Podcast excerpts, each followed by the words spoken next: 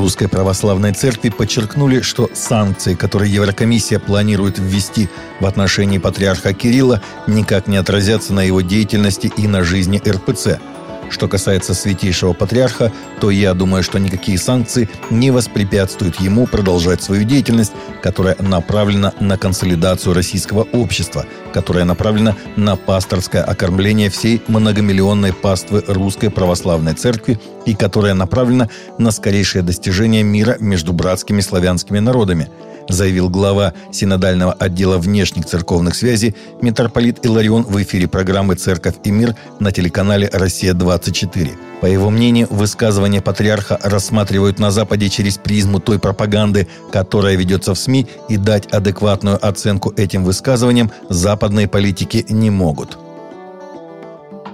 Самая большая армянская церковь на Ближнем Востоке открылась 7 мая после реставрации в городе Даяр-Бакыр на юге-востоке Турции, сообщает общественное радио Армении – в торжественной церемонии приняли участие армянский патриарх Константинополя, представители турецких властей, уточняет Адженза Фидес. У церкви Сурб-Керакас тяжелая судьба. Она была построена в Диарбакыре еще в XVI веке, закрыта в начале XX века, вновь ненадолго открыта в 2012 году, но через три года богослужения в ней опять прекратились, поскольку начиная с лета 2015 года город стал ареной ожесточенных боев между турецкой армией и отрядами рабочей партии Курдистана – в марте 2016 года турецкие власти постановили экспроприировать пять церквей и около 6 тысяч домов в историческом центре Диярбакыра. Старинный храм пострадал в ходе военных действий.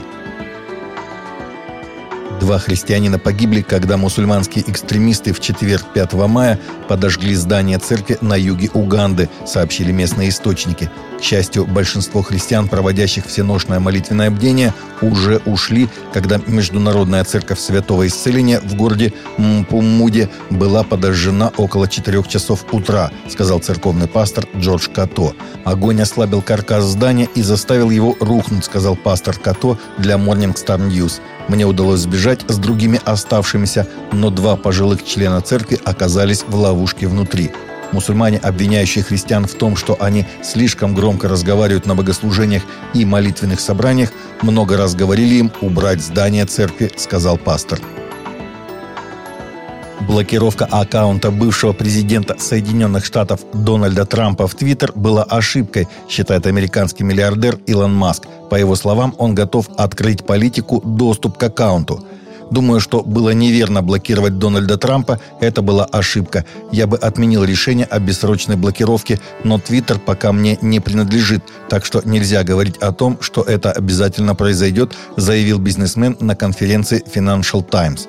В России Твиттер заблокирован Роскомнадзором как экстремистская организация.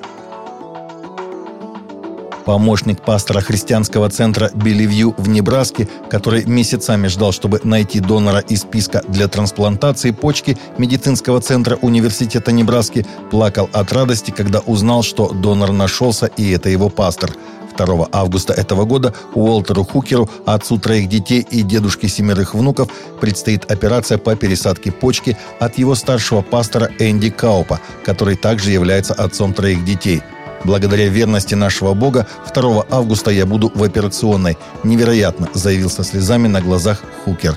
По официальным данным, срок ожидания пациентов Национального реестра США на трансплантацию может составлять долгие годы, пока не будет найден подходящий донор. В среднем этот срок составляет от 3 до 5 лет. В Бразилии, в штате Рио-Гранди-ду-Сул, построена самая большая в мире статуя Христа, сообщает католик News.org.ua.